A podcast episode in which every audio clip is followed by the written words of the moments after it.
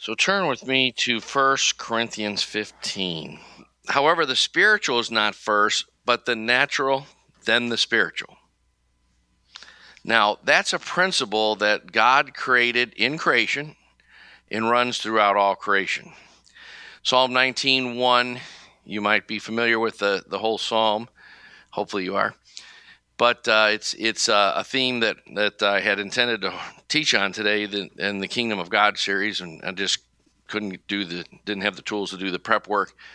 But uh, it basically has the theme through it of creation and covenant, creation and covenant. And what we want to look at is how creation is a theme throughout uh, throughout Scripture when we next pick up the Kingdom of God series.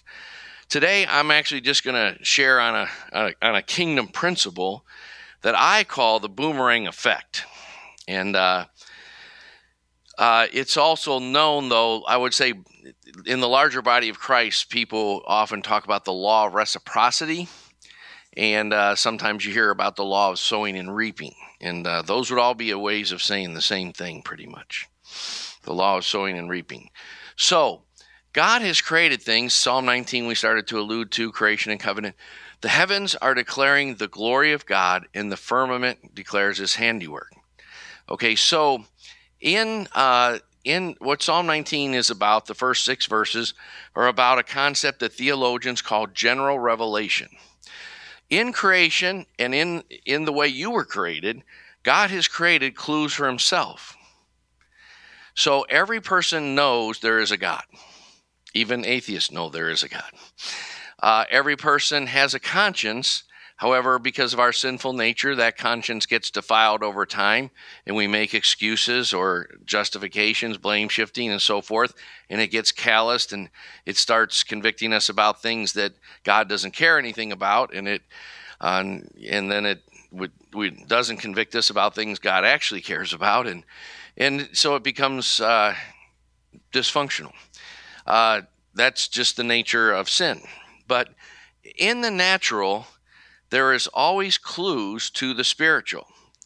The problem for us is that it takes being born again and it takes your spirit being re- regenerated, and therefore it takes the presence of the Holy Spirit and the study of Scripture to see what theologians call special re- revelation.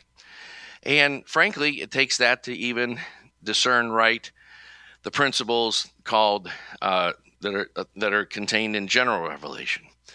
But uh, God has so worked the world that there are physical laws that are clues to his spiritual laws. Okay, so if you study science, uh, one of the tragedies of modern science, it was born out of a Reformation worldview, was born out of a creationist worldview, and it got its impetus from the idea that there's one God and there's one relate, uh, interrelated set of truth, and that uh, in that by by seeking and studying science, we can understand God. Now, science divorced itself from God and after Darwinism, and in a, in a sense, it uh, was a way of just going back to blindness. In the interestingly, uh, before long before Darwin, there was a movement called the Enlightenment, which was man actually choosing to go back to darkness from a biblical point of view. Now, uh, all that's just to say that there are laws in the physical and they're immutable. Uh, every once in a while, I used to hear more about this kind of thing in the 70s. Some unfortunate young person, some maybe an old person sometimes, would uh, do LSD and, uh, under the influence of some powerful drug, think they could fly off a building, only to find out the law of, of gravity was immutable. So, uh, and you would see that in the news once in a while and so forth. So, just because you're not aware of a physical law or a spiritual law does not mean it's not working. It's always working. Gravity is always exercising its force on you. And today I want to talk about a spiritual law that is just as pervasive and that is that every seed brings forth its own kind. Turn with me to Genesis chapter 1. Um, I had actually considered putting this teaching in the what we're doing right now in the Kingdom of God series. If you recall, it's been a while since we've been able to get at that. But in chapter three, we're looking at major themes that run through the whole Bible. And this one could be included as a major theme that runs throughout the whole Bible. And that, therefore, it runs throughout the whole creation. This is in you, this is acting upon you, this is your daily reality. Whether you, to whatever degree you see it or not, it's still your daily reality. Okay, so this principle is immutable. And uh, let's go to, uh, let's try just verse 11 of Genesis 1. Then God said, Let the earth sprout vegetation, plants yielding seed, and fruit, trees bearing fruit uh, in any old way they want. Oh, wait, that's the uh, modern trans. No, after their kind. Every seed brings forth that after its kind. You cannot get apples from an orange seeds. There, it's immutable. Um, we are about to have four uh, babies in our church and every one of them will look a little bit like their mom and a little bit like their dad. and uh, it's immutable. Every seed brings forth after its own kind. So, and people have debates. Oh, they have. I think it looks, you know, looks like the dad. No, no, no, it looks like the mom. Well, you. It's amazing how you can always see both parents in each kid. So, um, the earth brought forth vegetation, plants yielding seed after their kind. Then you jump down, and uh, after God made the two great lights, and then he, in verse 20, he made the uh, waters teeming with swarms of living creatures and let the birds fly in the expanses above, etc., etc. And guess what? The sea monsters and every living creature that moves with the water swarmed after their own kind. Much to John Gray's delight, Alaskan salmon brought forth Alaskan salmon not tuna, and certainly not mackerel. Uh, um, every seed brings forth fruit after its own kind. So when God told man to be fruitful and multiply, look down in verse 25. And God made the beasts of the earth after their kind, and the cattle after their kind, and uh, etc. And uh, man was made in the image of God, and therefore man produces offspring that are made in the image of God. It's immutable, right? And this principle runs throughout the whole creation. Okay, so in the spiritual, there's a, a, law called the law of reciprocity. I again like to call it a boomerang effect. Some of you, I, boomerangs probably aren't as well known. Uh, when I was a kid, there there was often lots of cartoons that featured boomerangs, like Wiley Coyote would send to the Acme such and such company to to uh, get a boomerang or whatever. And a boomerang is a flat curved, usually wooden missile configured so that when it's hurled, it returns to the thrower. Uh, boomerang is, uh, is also defined, this is dictionary definitions, is a statement, of course, of action that backfires. This is from some old notes that I dug out. Uh, to have the opposite effect, to boomerang, or to use it as a verb, is to have the opposite effect from the one intended, to backfire. Okay? So here, here's some modern expressions of the boomerang. People will say, don't forget when you point your finger at someone, three fingers are pointing back at you, right? Uh, and people will say, in, in usually in a positive way, right back at you when you, you know, thanks for doing that. You're the greatest. Right back at you. You're the greatest too. Okay. Um, I'm rubber, you're glue. Where's Rebecca? She, uh, she's downstairs. Whatever you say bounces off of me and sticks to you. Any anyone ever heard that? You probably did in first grade. Uh, what goes around comes around. Uh, you have to give to get. Garbage in equals garbage out. Momentum, inertia, uh, the angle of incidence equals the angle of reflection, right? Okay, so now, um, this idea is taught, unfortunately, most often by uh, Christian ministries that are trying to get your money. and, and, they call it the law of reciprocity. So if you give, you'll get. Um, they will often read Luke 6:38. Given it'll be given to you, a good measure, pressed down, shaken together, and running over will be poured into your lap. For with the measure you use, it will be measured to you. Proverbs 19:17 One who is gracious to a poor man lends to the Lord, and he will repay him for his good, good deed.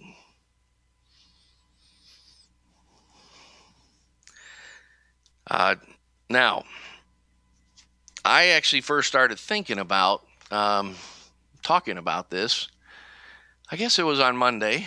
Uh, if I and um, I uh, in my regular Bible readings, I'm in Matthew right now, and uh, let's turn to the Sermon on the Mount, Matthew five, verse seven.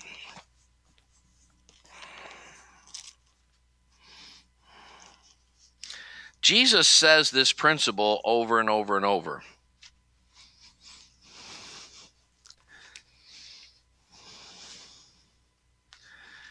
But the one I like the best is in verse 7 Blessed are the merciful, for they shall receive mercy. Right? James 2:13. Let's let's keep keep your finger in Matthew. We're going to be focusing. I guess I'm going to take the back of that off.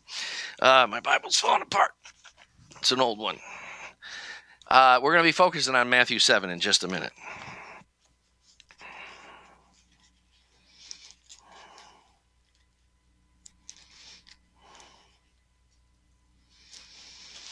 James 2:13 says, "For judgment will be merciless to one who has shown no mercy.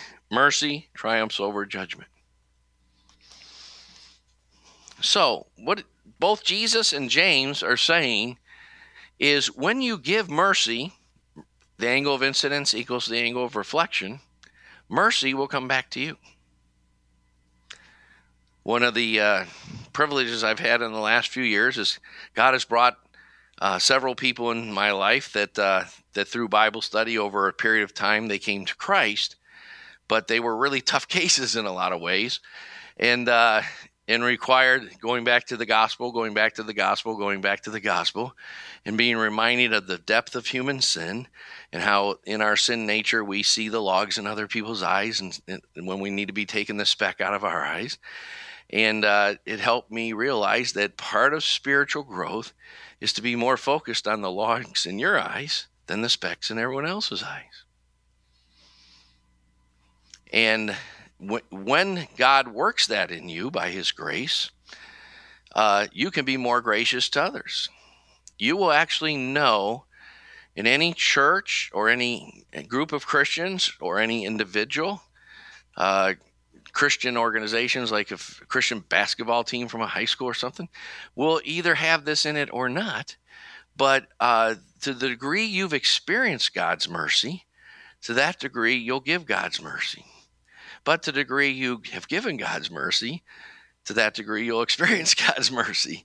It's kind of a it's uh, that in logic you call that circular reasoning, and uh, if you actually uh, if we had time, I could demonstrate that all reasoning is circular, and uh, there's no such thing as non-circular reasoning. But which comes first, the chicken, the egg? I don't know. But what I kind of what what I was uh, when I read Matthew seven this this week, it really made me uh, want to think about um, just uh, encouraging us that you cannot do this in yourself uh, a favorite psalm of mine, I, don't, I didn't have time to uh, look it up, so you can just trust me, it's in there. Like in Hebrews, when he goes, somewhere it is written. But uh, the psalmist says, Lord, put a guard over my mouth. Ever prayed that kind of thing? I pray that often. like, Lord, do some work in me in such a way is that the Holy Spirit will give me reminders. Don't say the first thing that pops in your head. you know, we all know people who say the first thing that pops in their head. We call that immature or foolishness. Uh, and, uh, you know, most of us have a filter where we go, eh, maybe I better not say that now, or maybe I better not say that in this way, and so forth, right? Likewise, uh, in an, an analogy with that, you really have to begin to pray, God, help me be merciful. because you can't do it in and of yourself. You, the natural minded man cannot understand the things of God, nor can the natural minded man do the things of God. So, uh, if you just say, I'm going to try harder to be merciful, you're not going to accomplish it. And it's as simple as this all of our sin natures uh, are judgmental, critical, too harsh.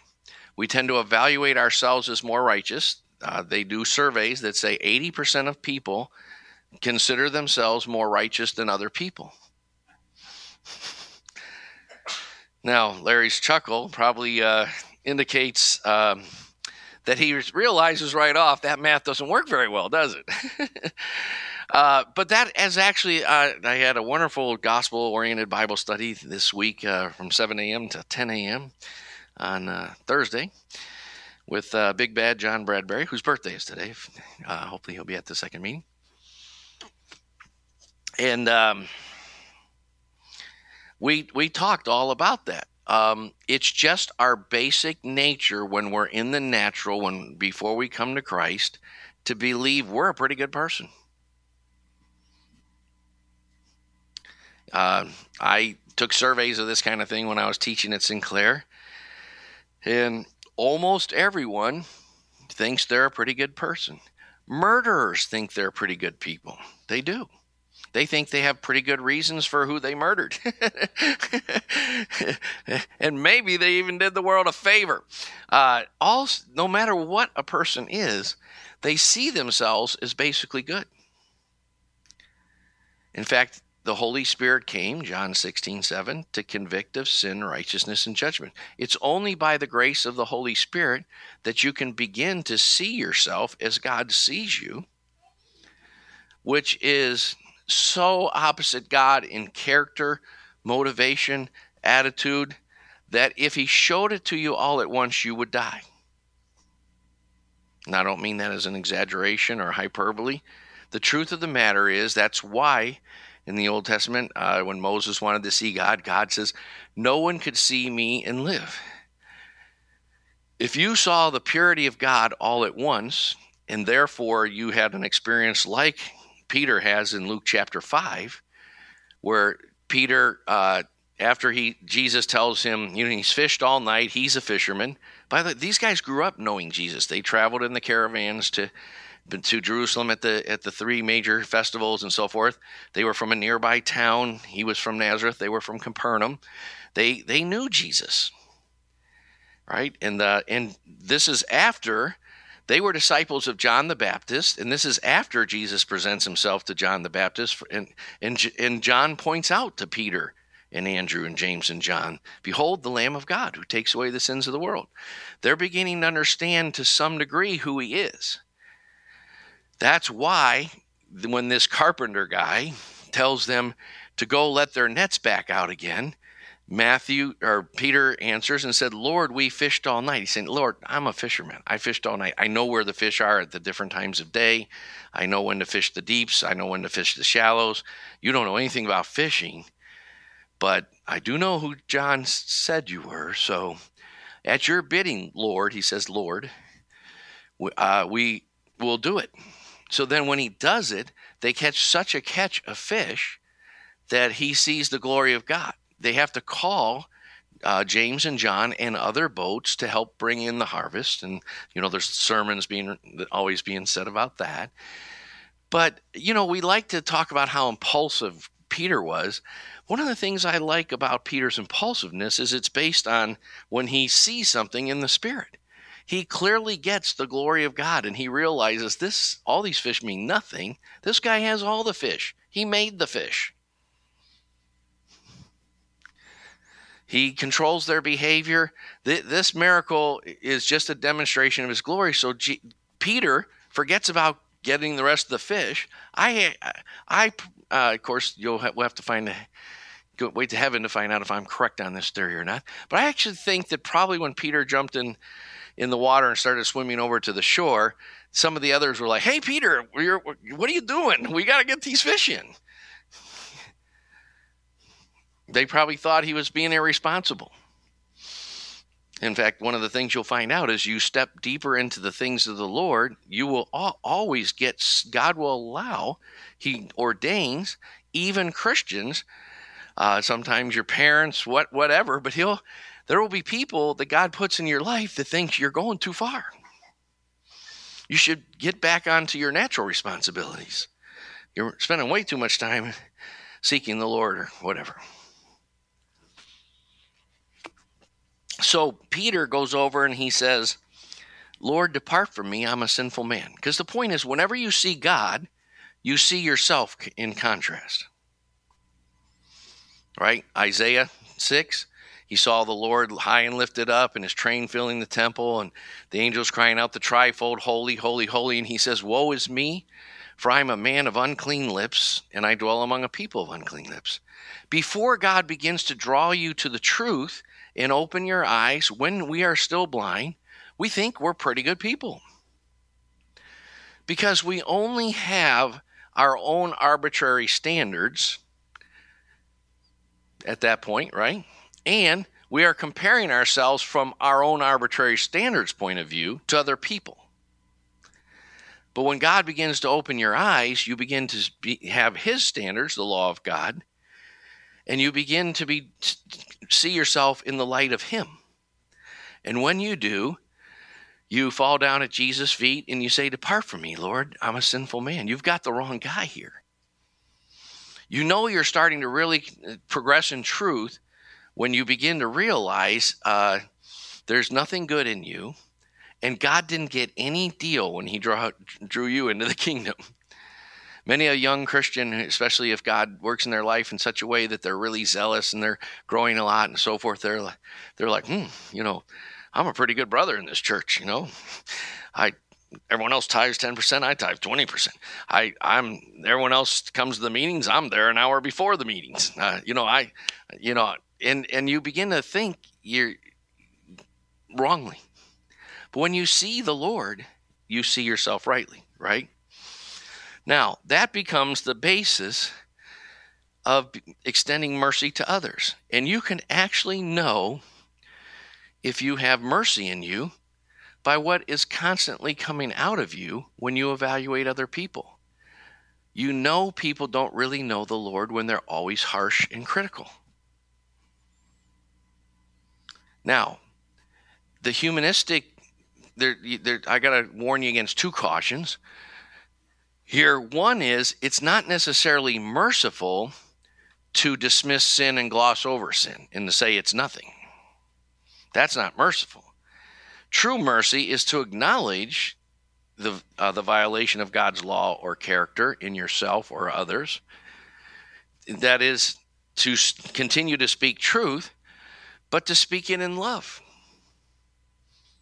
with grace and kindness. And the, the if if you look at truth, truth is always the keeping of two divine tensions that seem on the surface to be paradoxical, but they're not antithetical.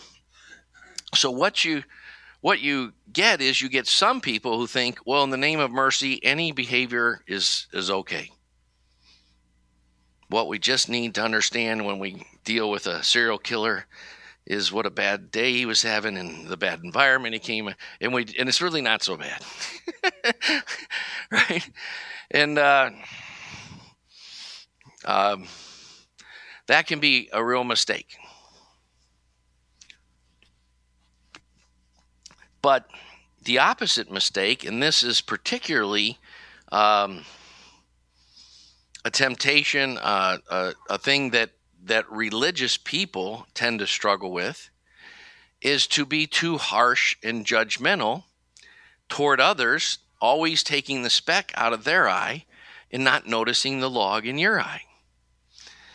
I believe my youngest daughter is going to be visiting us today. Uh, she was up and took a shower before me, so uh, she has a tendency to take a while to make up and so forth. But um, uh, there was a night when she was working at Steak and Shake back when she used to just work in Steak and Shake Dayton. And there was a particular Christian group who I will not say the name of the group, but it's it's an extremely fundamentalist group, and it's an extremely legalistic group. And they were having their uh, they were having their national convention in Dayton at the Dayton Convention Center. Now, most people who would like, uh, we used to go to this one place in in uh, in Huber Heights, uh, called at the time when it's out of business now, called Pisanello's Pizza because they had wheat dough pizza and I, I liked it.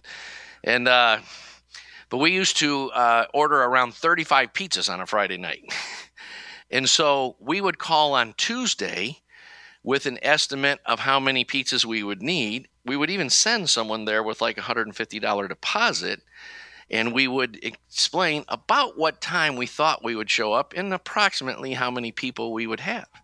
And anybody who wouldn't do that, uh, that's going descending on some, you know, I, you know, if you're going to McDonald's and you and you're going to bring 13 of you, no big deal. But if you're going to bring 130, if you have the opportunity to let them know uh, in advance, that would probably be smart, right? So these people descended on uh, Steak and Shake with 80 some people all at once with no advance notice. And they uh, were already kind of short staffed. Some people hadn't shown up because, of course, if you work in that kind of industry, you know that you're always working with some people that are not so reliable. And so the cooks, the waitresses, they were just working as hard and fast as they could and trying to get the orders out and so forth. But of course, the service was pretty slow and it was kind of bad. And so uh, this one lady uh, who was tremendously upset about it, began to walk from table to table and say, This is inexcusable how long it's taken to get these orders out and so forth, and began to convince the others that that, that was unexcusable. And she convinced all of them to leave without paying their bill. Now, this was a Christian group that everyone that was working there knew they were a Christian group, and they knew that they were in Dayton because of their Christian convention. This is why. Here's here's here, just to t- tell you, this story actually confirmed this in my heart.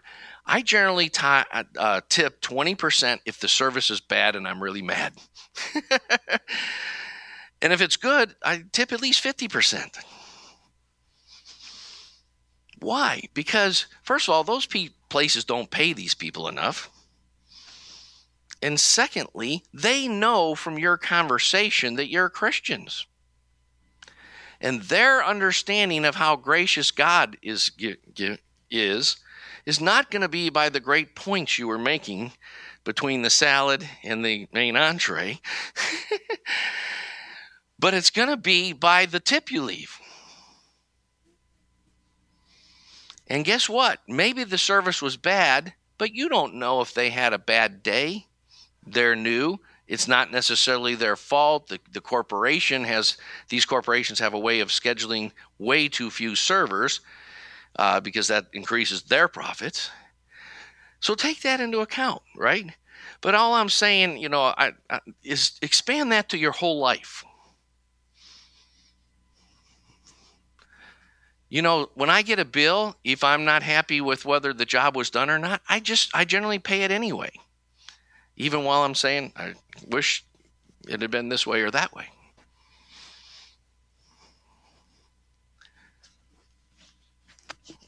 So let's look at some verses along these lines. Um, Matthew uh, six twelve. Forgive us our debts, as we have also forgiven our debtors. John did a whole teaching on that. For if you forgive men when they sin against you, your heavenly Father will also forgive you. But if you do not forgive men their sins, your Father will not forgive your sins. I probably want to go ahead and share a little of my own personal sins here. Well, you're not supposed to do that when you're a pastor, but I like doing it because, you know, we all have the same sin nature. So I was very on fire young man when I was about one year in Christ. And my the summer before my sophomore year, which would have been my second year of being a Christian, I studied the Word all summer and read Christian books. And for some reason, the Lord seemed to be directing me to books about forgiving people and the importance of this that if you don't forgive, you won't be forgiven. I still remember uh, this Lutheran nun named Basilea Schlink, who I later looked up her back now that you can Google. It was just a few years ago. I looked up her bio, but she, uh, amazing, amazing woman of God, uh, stayed in Germany through the whole Nazi occupation thing, and well, anyway, you should read read her story sometime. Tremendous. Uh, but she, you know, I, I read her book on forgiveness, and I forget who else. Uh, Bob Mumford had a book on forgiveness, and it just seemed like the Lord was dealing with me about the need to forgive. Now, here's something I I want to. Uh, I wish I could like have sound effects like Kramer versus that Kramer guy when he pushes the buttons. I wish I could have something that goes off and goes man, man, man, man. Pay attention to this, okay? Uh, when God is emphasizing something in your life like that, it's because you don't have it in your character and you're about to be tested in such a way that you have an opportunity to build it into your character. So, because we see things from such natural minded humanistic perspectives, we see the temptations and the struggles and so forth as negatives, when in fact it's the love gift of God to you because all character, like muscle, is built by overcoming resistance. You know, I saw Jason at uh, what's that place, Planet Fitness, yesterday, and uh, it was interesting that Jason wasn't very sociable because he only had so much time and he had to get that workout in. I could I could tell he was totally in the I got 45 minutes and I got an hour's worth of workout to do and I'm not stopping to talk to anybody. So uh, you know, um, I'm really I always I love uh, you know setting a new record each time. You you you grow by overcoming resistance. You know, so yesterday I went a little over an hour on the treadmill and earlier in the week, I went 75 minutes, an hour and 15 minutes. But each time, I'm getting my heart rate up to a new high. Now there's limits at my age of that, but I went, you know, got it up to 129 yesterday, and I stayed for over 40 minutes above 120. What that might mean something to you if you study heart rates for ages and stuff, but that's pretty good for my age. And so, uh, you know, you you have to have resistance for anything. So here's a here's another psalm that's in there somewhere that you should write down, and you uh, if you're taking notes, I hope you are, and you should look this up this week, and you probably should memorize this one. I've forgotten the reference, but it, the, I've not forgotten the, the verse at all. Every word of God is tried or refined as silver seven times. So if the Lord speaks something to you, guess what? you're really going to go through some troubles about this. okay, if the Lord is dealing with you about uh, your vocation or your work ethic, guess what? He's going to give you a tough job. If He's dealing with you about your study habits, you're going to need to uh, put into practical effect some things about your study habits and, and take them to another level. So this my sophomore year, I, I should have known this, but I was one year old in the Lord. And so guess what? I had agreed to have a roommate. I won't mention his name because Larry probably remembers still who he was. And uh, uh, I didn't know the guy very well, and he was a freshman and I was a sophomore, and he was a tremendous brainiac. He graduated in three years with a 4.0 we took a philosophy class together, which I eked out an A, like 90.2% or something, and he got 100%. And, uh, but he was a very difficult person to live with.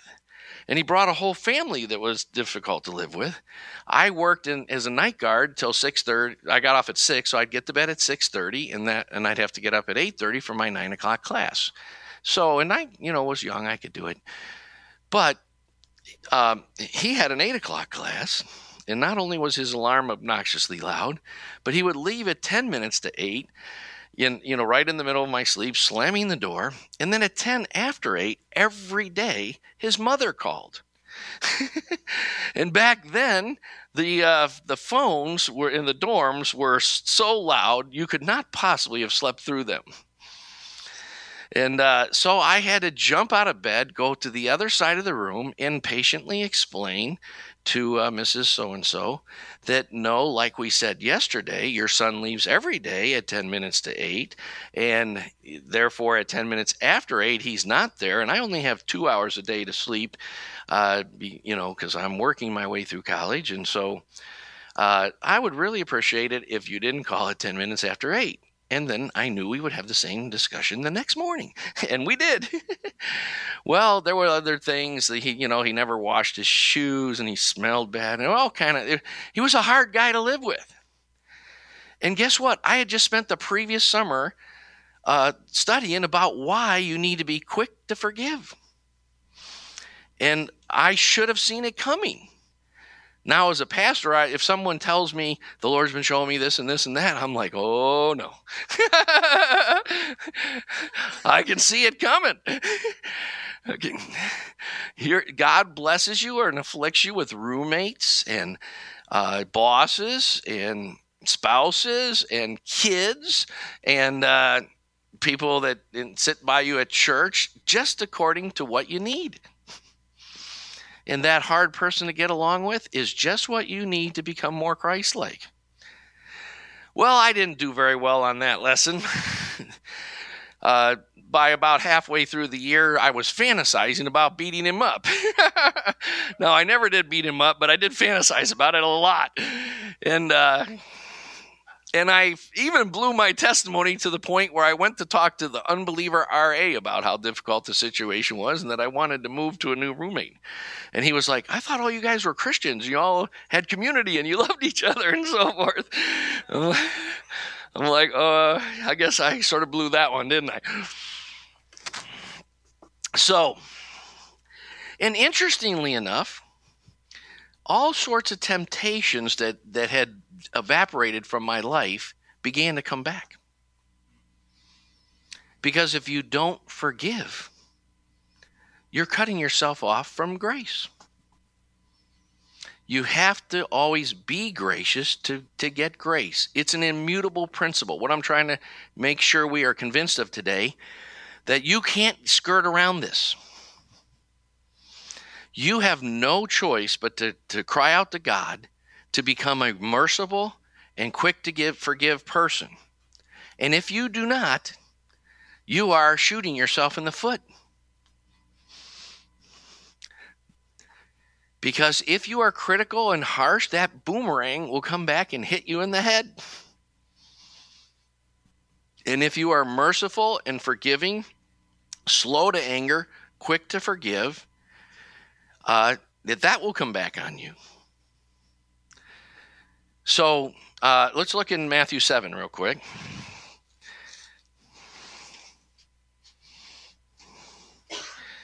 Do not judge lest you be judged. Now the word there, there's the world is always quoting that verse to you.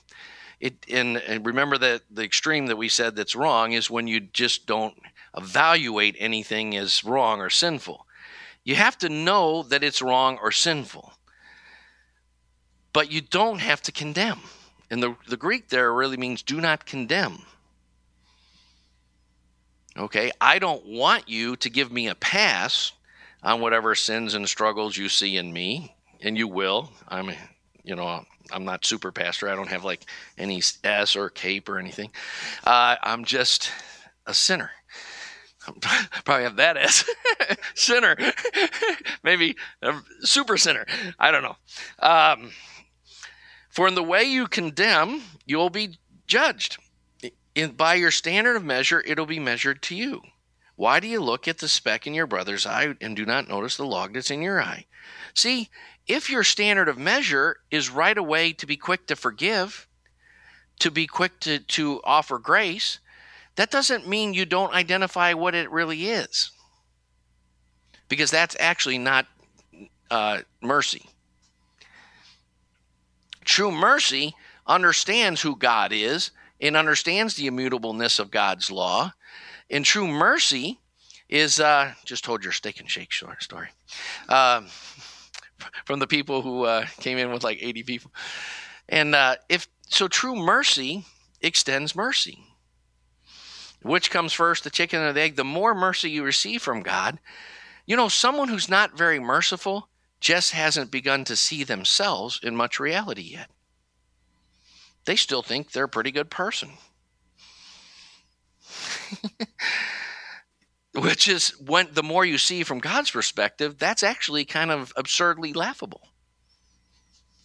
If we really begin to understand the distance between God's holiness and, and uh, our lack of holiness, you could not be anything but merciful.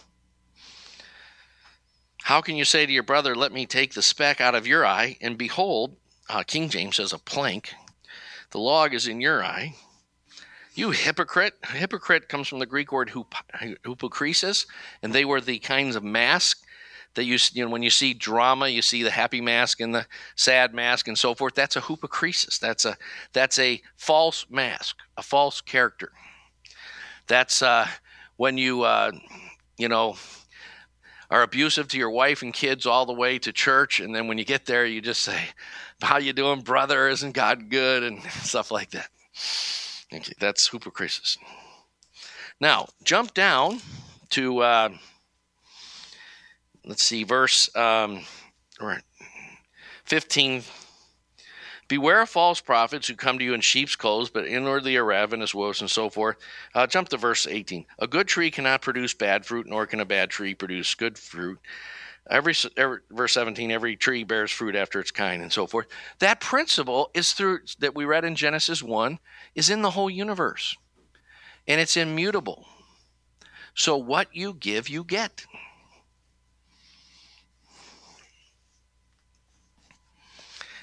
Let's look at some other expressions of it. Jesus says it all over in Matthew. Let's go to Matthew 10,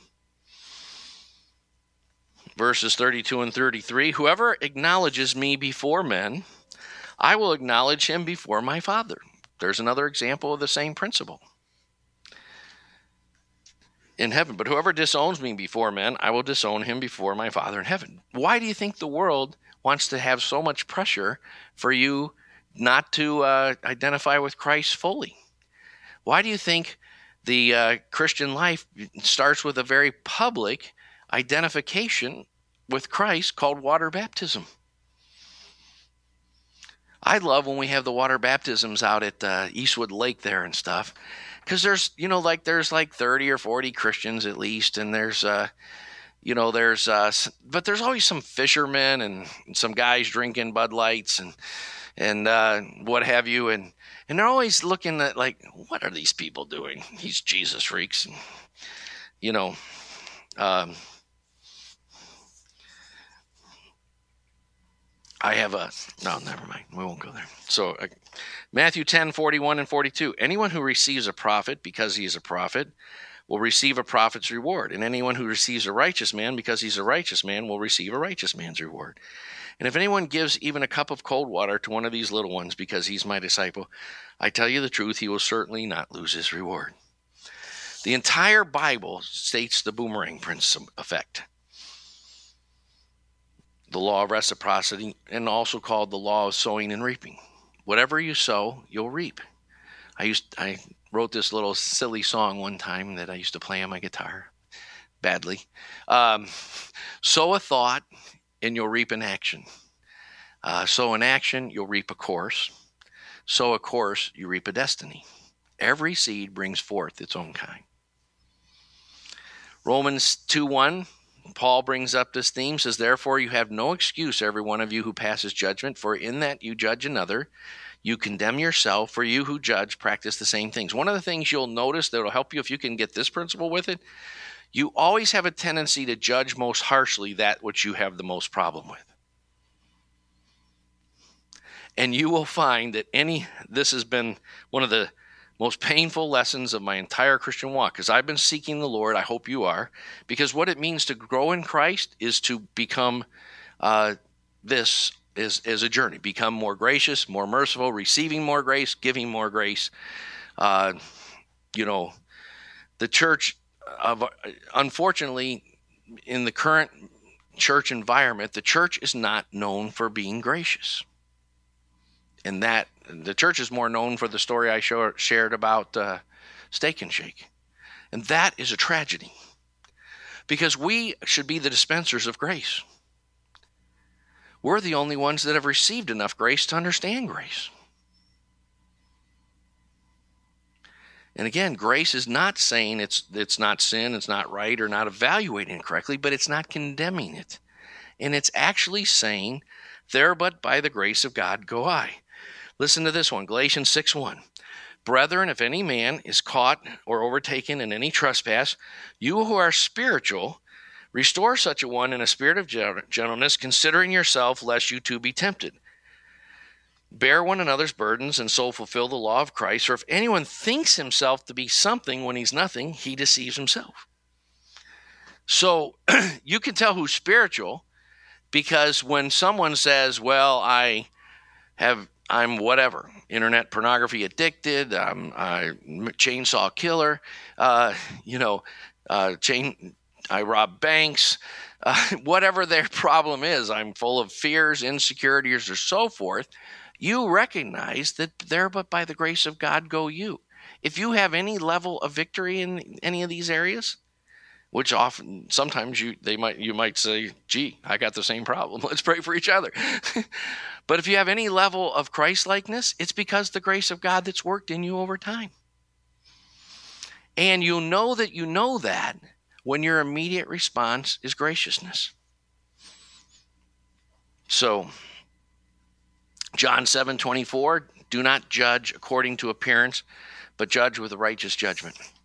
I'm past my time, but I want to make one last point. I make this all the time. Hebrews 4 12 through 16. If you haven't really given some thought uh, to those verses several times, then you're probably not respecting the fact that I give these messages at all. Uh, because I say over and over, and if you, if you haven't turned there a few times during the week and thought about these verses, then you really haven't been paying attention. Our tendency is to just want to try harder. But Hebrews 4 says, Let us draw near to the throne of grace that we may find help in time of need. The best thing you can do whenever you hear truth is just first of all start by saying, I'm not that. You get what I'm saying? And if you can learn to do that, and you appeal to God for grace, then you get on the right side of the cross all the time. You get on the right side of humility all the time, and you get on the right side of graciousness all the time. Amen.